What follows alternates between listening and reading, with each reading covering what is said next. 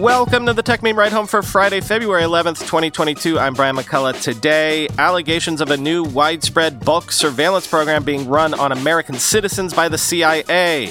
Apple is planning AirTag updates to curb their use for stalking people. The first Android 13 developer preview is out, and of course, the weekend long read suggestions. Here's what you missed today in the world of tech.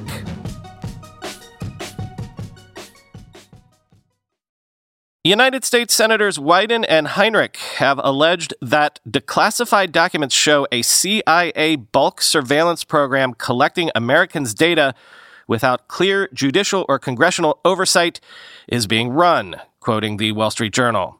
Details of the CIA program have been kept from the public as well as some lawmakers, according to the April 2021 letter to the agency from Senators Ron Wyden of Oregon and Martin Heinrich of New Mexico, members of the Senate Intelligence Committee. The letter was partially declassified and disclosed Thursday.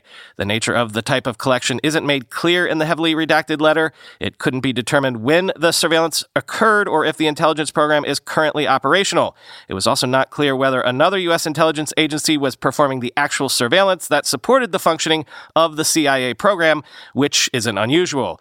The senator's letter urged the CIA to inform the public about the program, including what kinds of records have been collected, as well as the spy agency's relationship with its sources of intelligence, the legal framework of the program, and the amount of Americans' records being maintained, and how often searches of U.S. data are performed.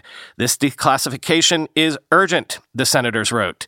The CIA is generally prohibited by law from engaging in domestic spying, but some U.S. intelligence programs collect broad streams of internet or telephone data in a way that can scoop up information on Americans, such as when someone is communicating with a target of surveillance who lives overseas. Intelligence agencies refer to such information gathered about Americans as incidental collection, an issue that lawmakers in both parties have long said raises privacy concerns because it can evade traditional warrant requirements. The surveillance activity is authorized under Presidential Executive Order 12333, according to the senator's letter, which is a Reagan era document that sets rules for some methods of U.S. intelligence gathering. It is not subject to some of the same oversight that governs surveillance activities performed under the Foreign Intelligence Surveillance Act, a decades old law that created a secretive court to review surveillance requests by U.S. intelligence agencies. But in their letter, the senators say the CIA has run the program, quote, entirely outside the statutory framework that Congress and the public believe govern this collection, end quote.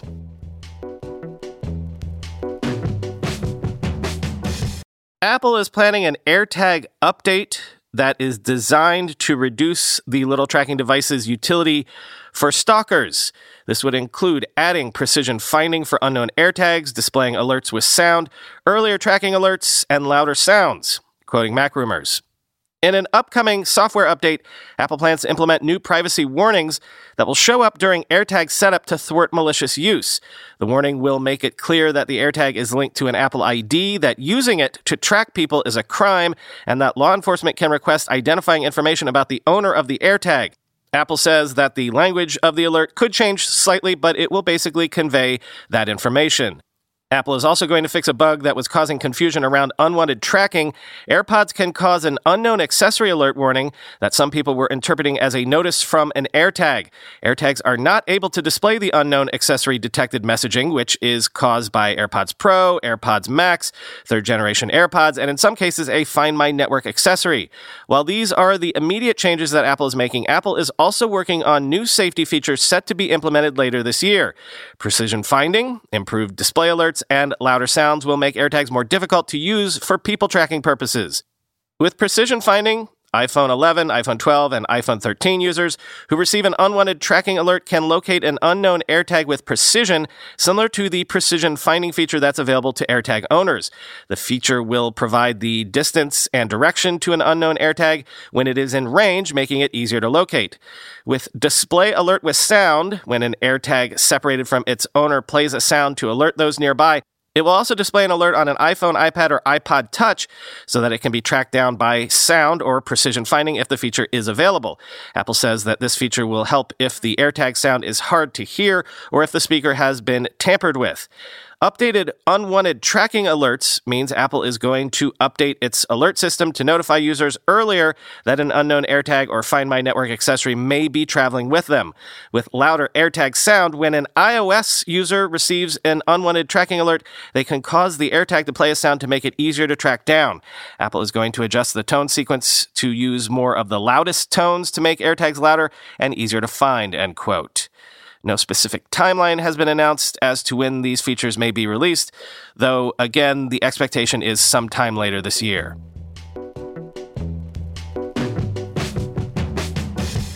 Google has released the first Android 13 developer preview, emphasizing security and privacy, dynamic colors, and more, available exclusively right now on Pixels.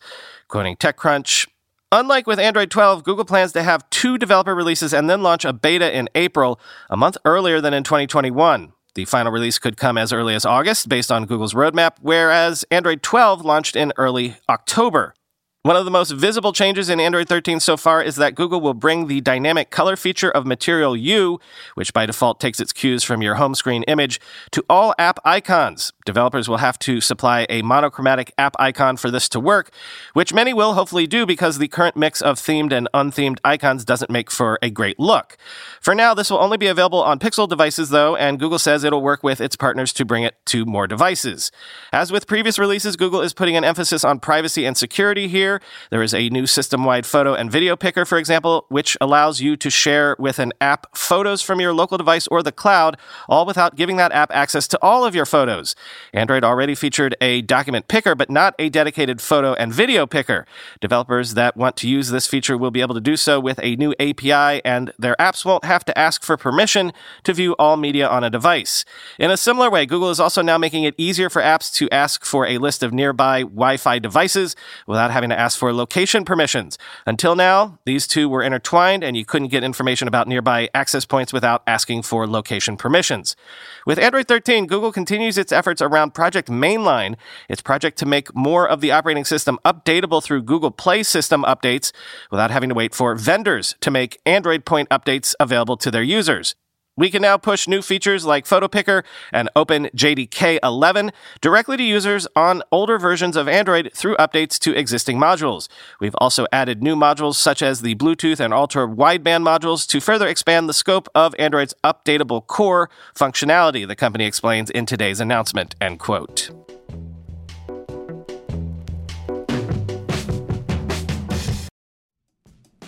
Whenever I need to do financial research for this show, for instance during tech earnings season when I have to analyze how various companies' stocks have been performing, I only ever turn to our sponsor today, Yahoo Finance.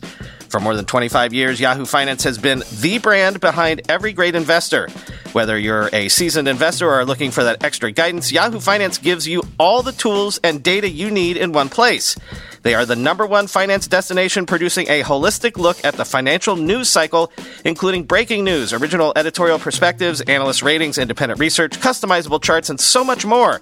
Securely link your brokerage accounts for a unified view of your wealth, including 401k and other investments. A comprehensive perspective is what sets apart great investors, and it's how Yahoo Finance ensures you have the insights to look at your wealth in its entirety. With a community of over 90 million users each month, their real strength is helping you on your way to financial success. For comprehensive financial news and analysis, visit the brand behind every great investor, yahoofinance.com, the number one financial destination, yahoofinance.com. That's yahoofinance.com. With everybody fighting for attention, how can your business stand out and connect with customers? Easy. Get Constant Contact. Constant Contact's award winning marketing platform has helped millions of small businesses stand out, stay top of mind, and see big results fast. Constant Contact makes it easy to promote your business with powerful tools like email and SMS marketing, social media posting, and even events management. With Constant Contact, you'll reach new audiences, grow your customer list, and communicate more effectively to sell more, raise more, and fast track growth. Don't know much about marketing? No sweat. Constant Contact's writing assistance tools and automation features help you say the right thing at the right time, every time. Plus, you can send with confidence knowing your emails are actually reaching your customers thanks to Constant Contact's best in class 97% deliverability rate. I use this and you should too. Tackle any challenge with Constant Contact's expert live customer support. Plus, everything's backed by their 30 day money back guarantee, so get going and start growing your business today with a free trial at constantcontact.com. Just go to constantcontact.com right now. Constant Contact, helping the small stand tall. ConstantContact.com. Time for the weekend long read suggestions. One of the main reasons I do the long reads is because it's a place where I can share company profiles, like this one of Flexport from Forbes magazine. Given the supply chain chaos of recent months, and I guess years at this point, Flexport is Silicon Valley's solution to this global problem, to the tune of an $8 billion valuation as of last month. Quote, for Flexport, it all means business is booming. Sales reached $3.3 billion in 2021, up from 1.3 billion in 2020 and 670 million the year before. Flexport passes about 80% of its revenue directly to its shipping partners. Last year, the San Francisco based firm generated its first profit, posting net income of $37 million. Customers choose Flexport not because Petersen reinvented the wheel, but because its one stop software suite simplifies their lives. Take San Francisco based shoemaker Rothy's, a Flexport customer since 2017. Flexport manages the shipping of 25 products from a factory in China to two hubs in California and Kentucky and offsets their carbon footprint. But it's Flexport's visibility tools that allow marketers and store managers to know when to expect new shipments. That's really valuable, says Rothy's COO Heather Skidmore Howard. I would give both of us an A plus in terms of delivery in a really challenging year, she says. Flexport is currently testing a new freemium service it will launch this year, one that provides free visibility, carbon tracking, and messaging to users even if they don't run freight with Flexport. Petersen also plans to build out a fulfillment product that can identify high priority goods, say for direct to consumer brands, and ship them faster through a virtual HOV lane, end quote. And Wired gives us a profile of Telegram, calling it the anti Facebook, quote, in the world of social media, Telegram is a distinct oddity often rounding out lists of the world's 10 largest platforms. It has just around 30 core employees, had no source of ongoing revenue until very recently, and in an era when tech firms face increasing pressure to quash hate speech and misinformation, exercises virtually no content moderation except to take down illegal pornography and calls for violence. At Telegram, it is an article of faith and a marketing pitch that the company's platform should be available to all regardless of politics or ideology. For us, Telegram is an idea Pavel Durov, Telegram's Russian founder, has said, it is the idea that everyone on this planet has a right to be free, end quote. Unlike Signal or WhatsApp, Telegram is not end to end encrypted by default, that users must go out of their way to turn on the app's secret chats function, which few people actually do, and that only individual conversations, not those among groups, can be end to end encrypted. For the millions of people who use Telegram under repressive regimes, experts say that confusion could be costly. But the term messaging app is itself somewhat misleading in ways that lead many to underestimate Telegram. Over the years, the app has become a deliberate hybrid of a messaging service and a social media platform platform, a rival not only to WhatsApp and Signal, but also increasingly to Facebook itself. Users can join public or private channels with unlimited numbers of followers where anyone can like, share, or comment.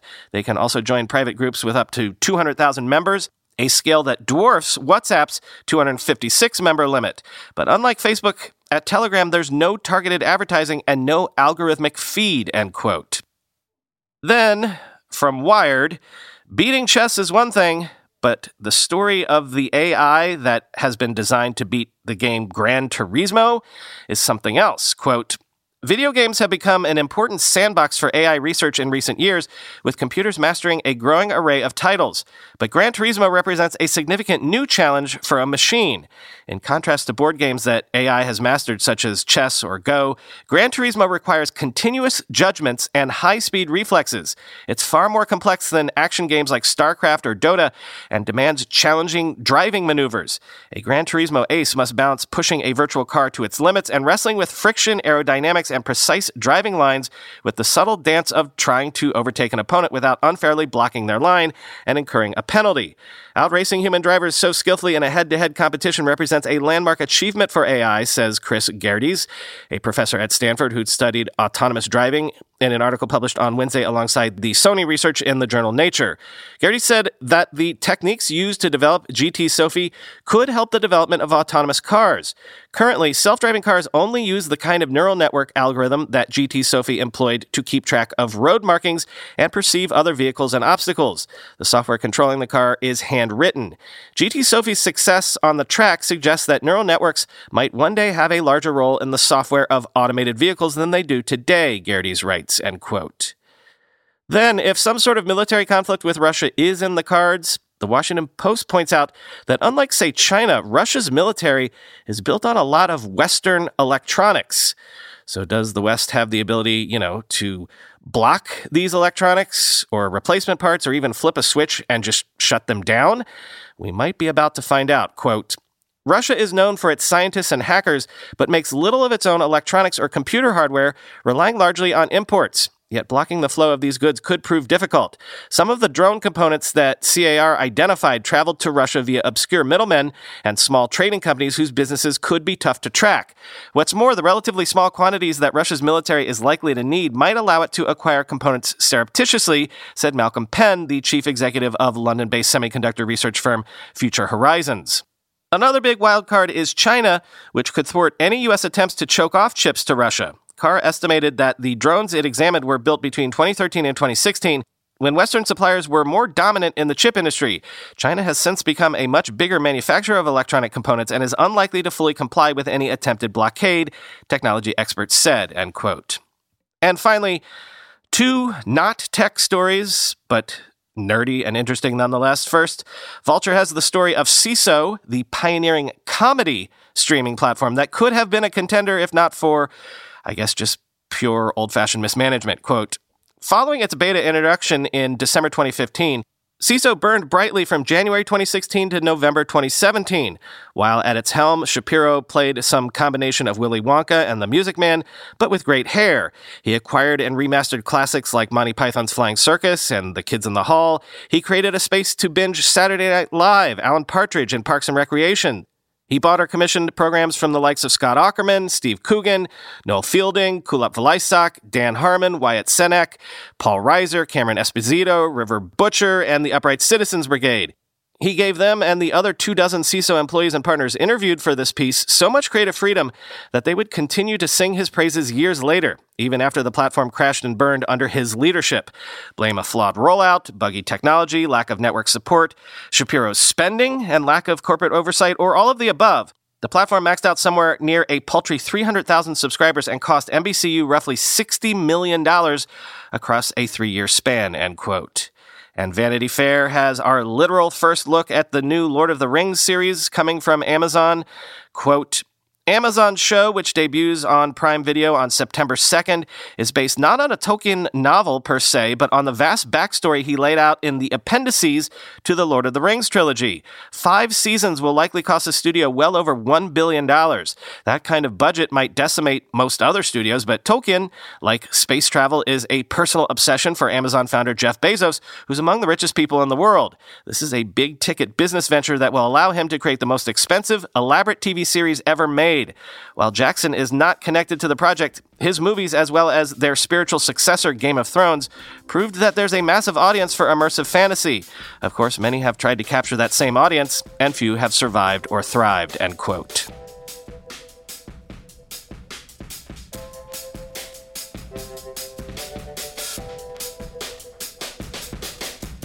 Twitter Space tonight, 9 p.m. Eastern, 6 p.m. Pacific. We're going to have Brady Dale on to explain, mostly to me, how DAOs work and maybe how sometimes they don't.